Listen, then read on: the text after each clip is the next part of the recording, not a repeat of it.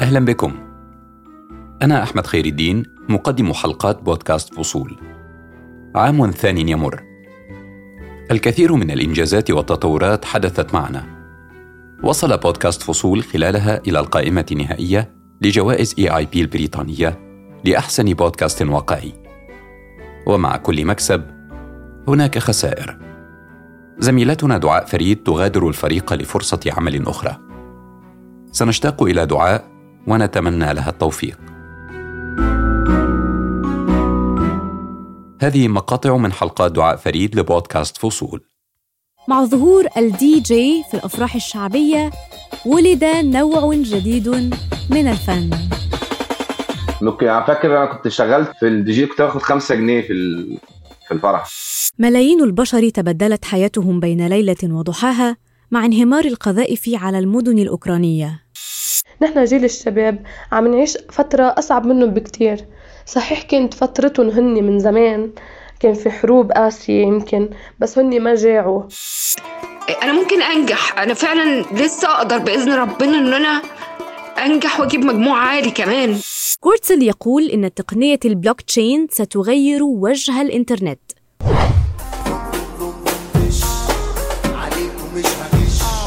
أنا دعاء فريد وهذه حلقة جديدة من بودكاست فصول. نروي معا فصول الحكاية. الزميل أحمد الضامن جمعنا هنا اليوم وأعد لهذه الحلقة. معنا فريق بودكاست فصول. مروى وشير عبد العالي الزهار محمود الشعراوي أحمد الضامن ودعاء فريد. قبل أن نستقبل العام الجديد هذه فرصة لنعود إلى الوراء ونستذكر معا بعضا من القصص التي رويناها العام الماضي. قصص ما زالت مستمرة. حدث فيها تطورات كثيرة ولم يسعنا الوقت أن نذكر كل ما أدهشنا من تفاصيلها. ولهذا نجتمع اليوم. هذا بودكاست فصول مع النروي فصول الحكاية.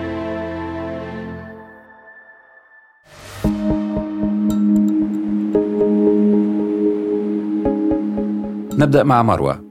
مروة أنت اخترتي حلقة قذيفة وماراثون حول قصة العداء السورية ديما الأكتع.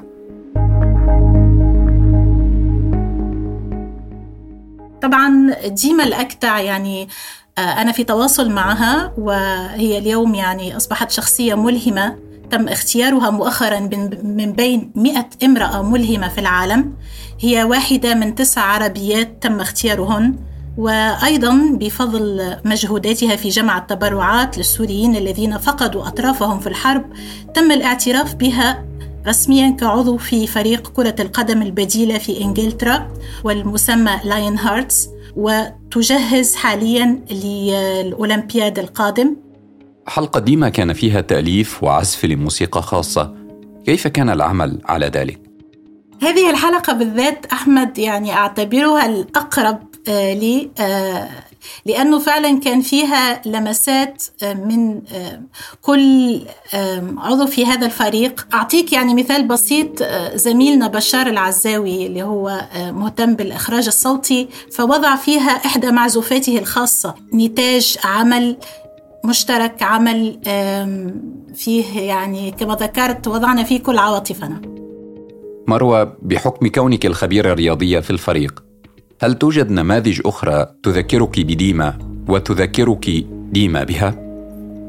خبيرة رياضية يعني هذا اللقب فعلا أكبر مني الصراحة ولكن فعلا أنا مهتمة بالشأن الرياضي عدة رياضيين يمكن يفكروني بقصة ديما آه، خليني أعطيك مثالا آه، حلقة كنا اشتغلنا عليها عن رياضية عراقية اسمها نجلاء عماد هي بطلة تنس الطاولة اللي كانت تعرضت لتفجير استهدف سيارة والدها لما كانت طفلة لا تتجاوز الثلاث سنوات وفقدت أطرافها الثلاث ورغم ذلك آه، نجلاء نجحت في تجاوز محنتها وهي اليوم بطلة في تنس الطاولة.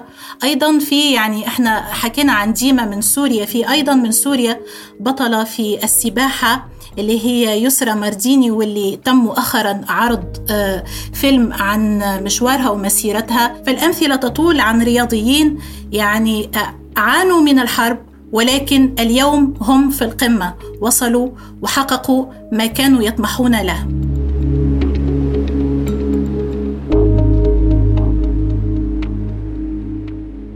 محمود أنت اخترت حلقة قررت أن أحيا. لماذا قصة حنان ومرض ثنائي القطب؟ آه، حنان ولدت في طنجة في أقصى شمال المغرب وكانت من ضمن ما يطلق عليهم آه، أطفال الصحراء.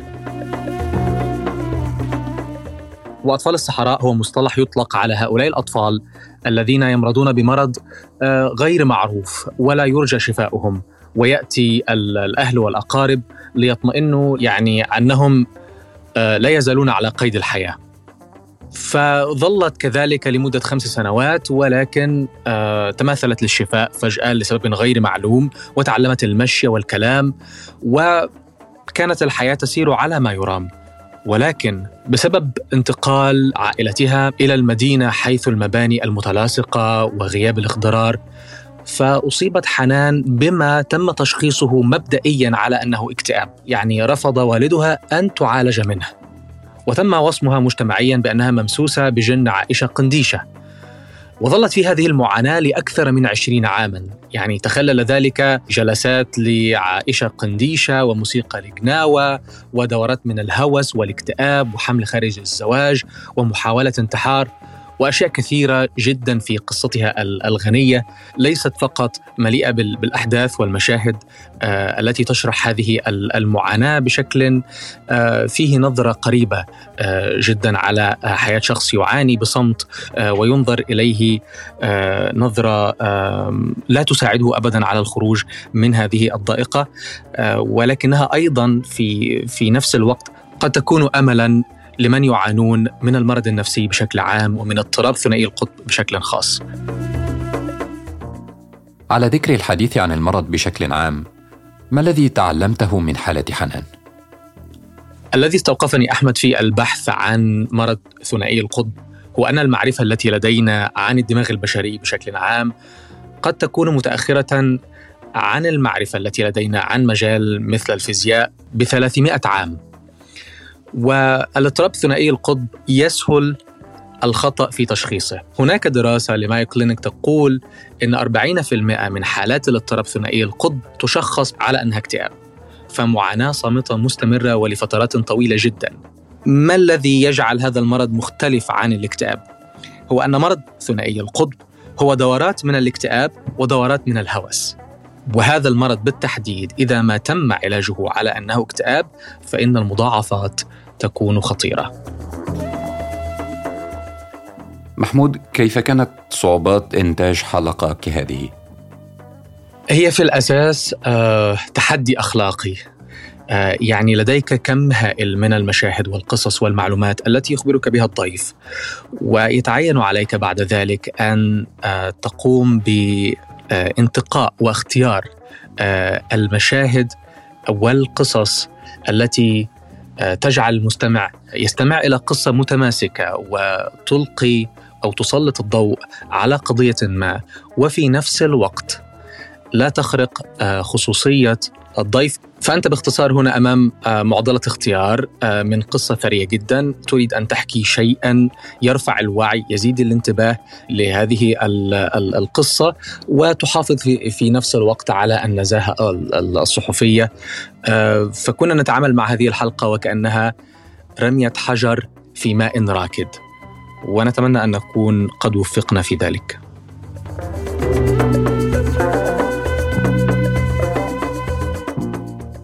علي مبروك اولا على هذا الإنجاز الرياضي لمنتخب المغرب.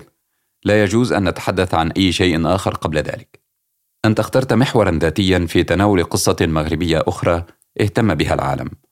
أقصد حلقة علمني ريان. إلى أي مدى كان هذا صعبا؟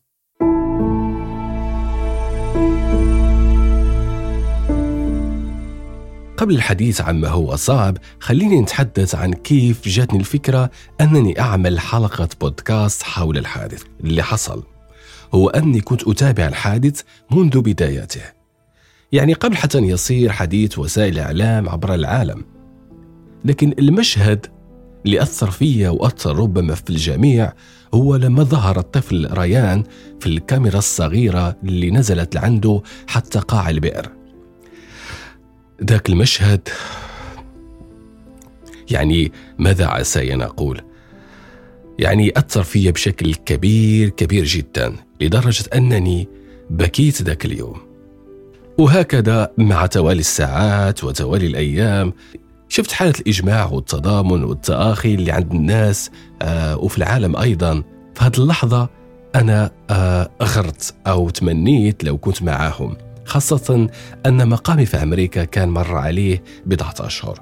كان مازال هناك حنين للبيت للعائلة وهنا تذكرت أو استحضرت مزايا أنك تكون وسط أسرتك وسط الناس اللي تحب ومساوئ أنك تكون بعيد جدا عنهم.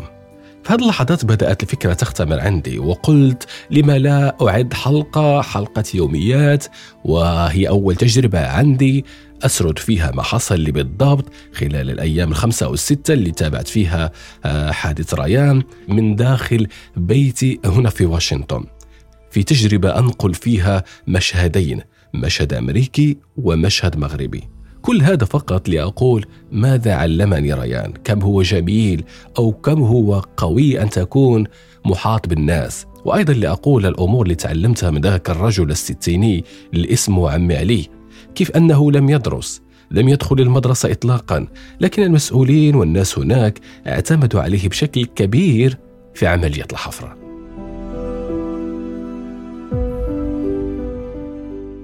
وسط كل هذا ما الذي لم تتمكن من إضافته لهذه الحلقة؟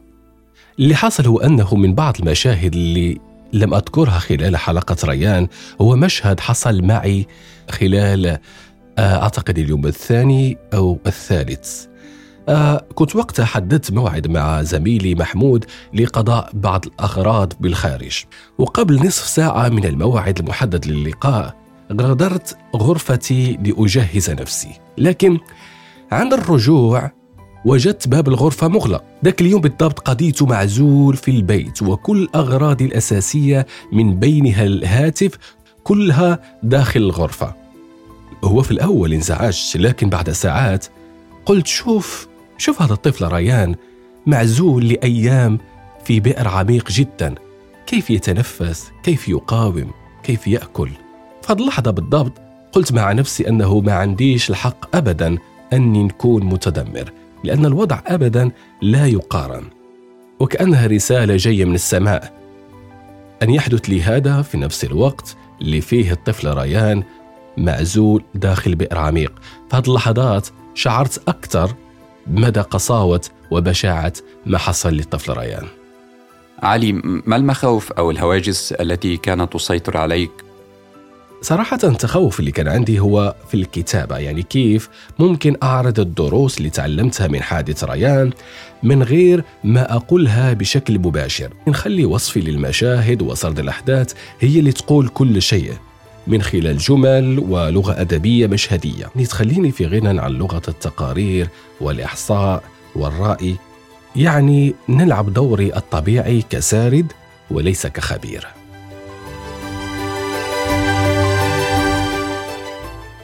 ضامن آخر الحلقات التي أنتجتها لهذا العام كانت بعنوان القلعة السوداء داخل أهم السجن في العالم. لماذا اخترت قصة سجن في أمريكا لتلقي الضوء عليها؟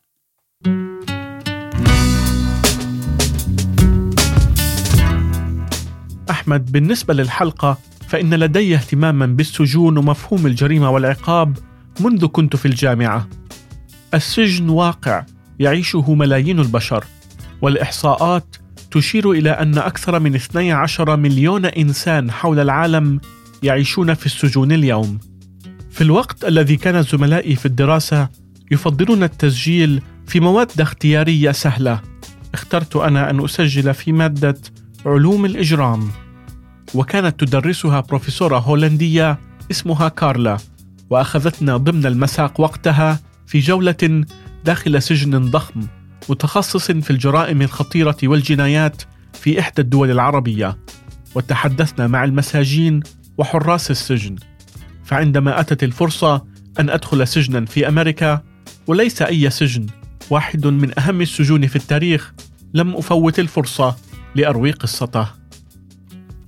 لدي اهتمام بمسألة السجون وتاريخ التعامل مع جرائم.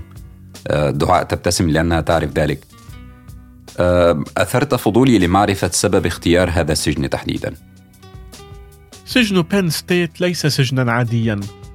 إنه أول سجن إصلاحي في التاريخ وقد تم بناء حوالي 300 سجن حول العالم لتحاكي نظام بين ستيت في طريقة الإدارة وفي التصميم المعماري. لأن النظام الجديد يعتمد على قناعة وهي أن هناك جانبا طيبا في كل إنسان وأن هدف السجن يجب أن يكون إعادة النفس البشرية إلى طبيعتها الطيبة ولكن الحقيقة طبعا لم تكن كذلك. المعتقدات التي كان بناة السجن يعتمدونها بداية القرن التاسع عشر مختلفة كثيرا عن ما نعرفه عن النفس البشرية اليوم. وقد أدى ذلك إلى العديد من المشاكل والنقاط السوداء في تاريخ هذا السجن. بعضها ذكرته في الحلقة مثل حقيقة شكل وطبيعة زنزانة زعيم العصابات الكابون والتي كانت أشبه بغرفة في فندق. وهناك أيضا أمثلة أخرى لم يسعني الوقت لذكرها في الحلقة. مثل ما حدث مثلا عام 1967 عندما صدر قرار قضائي للسماح للمسلمين المنتمين لحركة أمة الإسلام بالتجمع للصلاة في السجن يوم الجمعة. وحتى هذا القرار كان منقوصا مقارنة بالحريات الموجودة في أمريكا اليوم فلم يتم أمر السجن بتوفير لحوم حلال لهم مثلا. السجن مرتبط بتاريخ أمريكا وتوسع الحريات وزيادة أعداد المهاجرين. عندما وصل أول سجين من خلفية كاريبية إلى السجن احتارت الإدارة إذا ما كانت ستلحقه بالقسم الخاص بالسجناء البيض أم ذوي الأصول الإفريقية. لأن السجن كان وقتها كباقي سجون أمريكا يعمل على فصل الأعراق. ضمن أنت هذه المرة تحكي حكاية مكان وليس شخص كما هي العادة في فصول. كيف غير هذا من طريقة تناول الأمر؟ رواية قصة مكان أصعب من رواية قصص أشخاص لأن المكان لا يتحدث. ويجب عندما تروي قصة بودكاست أن تبتعد عن الوصف البصري أو الصوري. وتركز على الأصوات الموجودة والمحتملة. وهذا بالذات مكان تم إرغام السجناء فيه على الصمت المطبق والتأمل لسنوات مما يجعل التحدي أكبر في اختيار الأصوات المناسبة. احتجت حوالي أربعين صوتا sound effect تم استخدامها لإغناء الحلقة صوتيا بدلا عن الضيوف. كما قمت بعزف وتسجيل أغاني عن السجن على آلة العود. في نفس الوقت هناك فائدة واضحة من رواية قصة مكان وهي أن الأماكن تعيش أكثر من الأشخاص. يمكنني ذلك أن أروي قصة أعمق وأكثر شمولية مما هو ممكن في قصة حياة شخص أو فرد لأن الإنسان لا يعيش لهذه الفترة الطويلة. كشخص زار السجن فأنا مدرك تماما إلى أي مدى كان هذا تحديا كبيرا. مسك الختام. دعاء. ما أكثر حلقة استمتعتي بالعمل عليها خلال هذا العام؟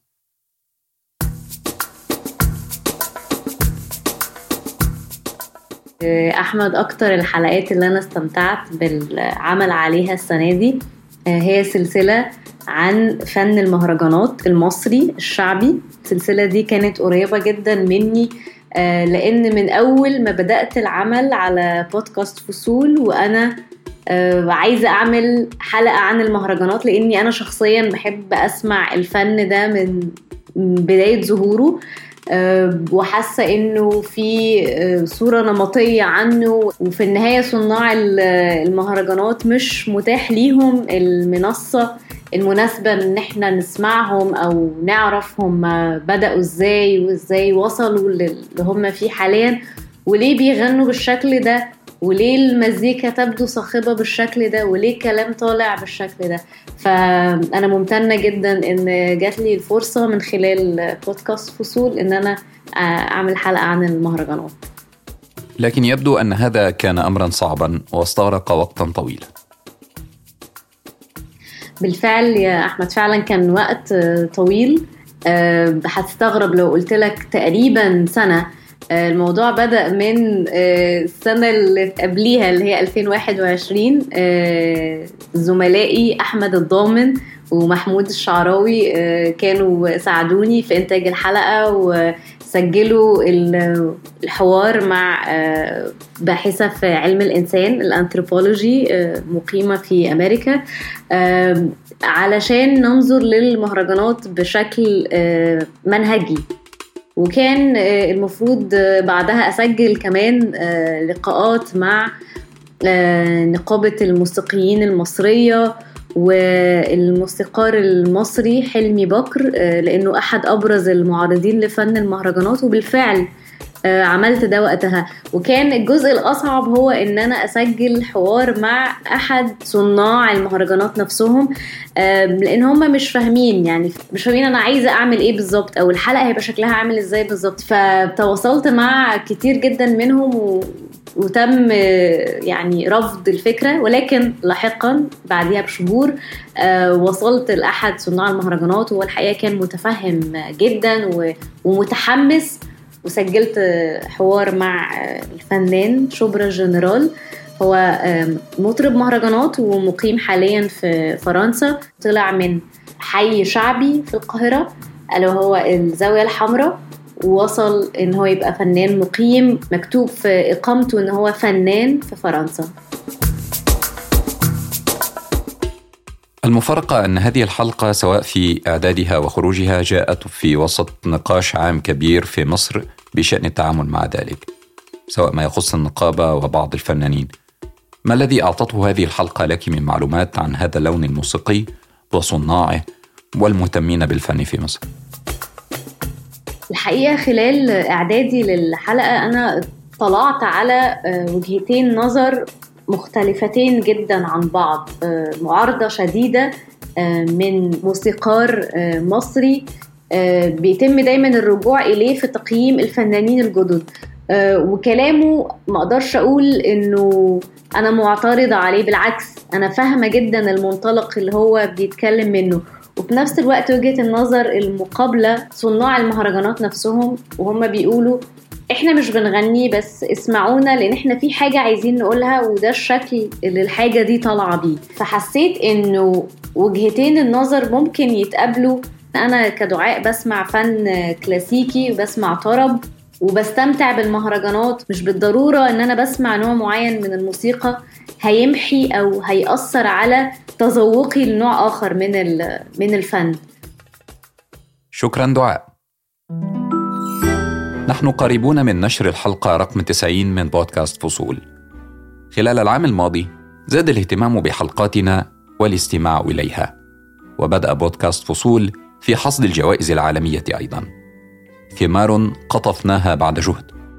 والشكر في الأساس لك ولك مستمعين الأعزاء على هذه الثقة التي منحتموها لنا.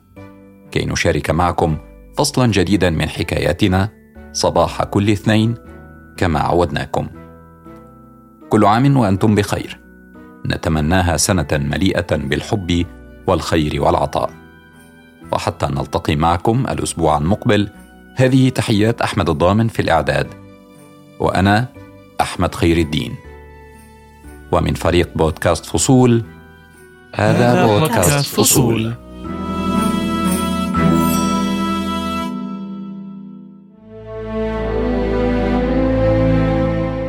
معا نروي فصول الحكاية.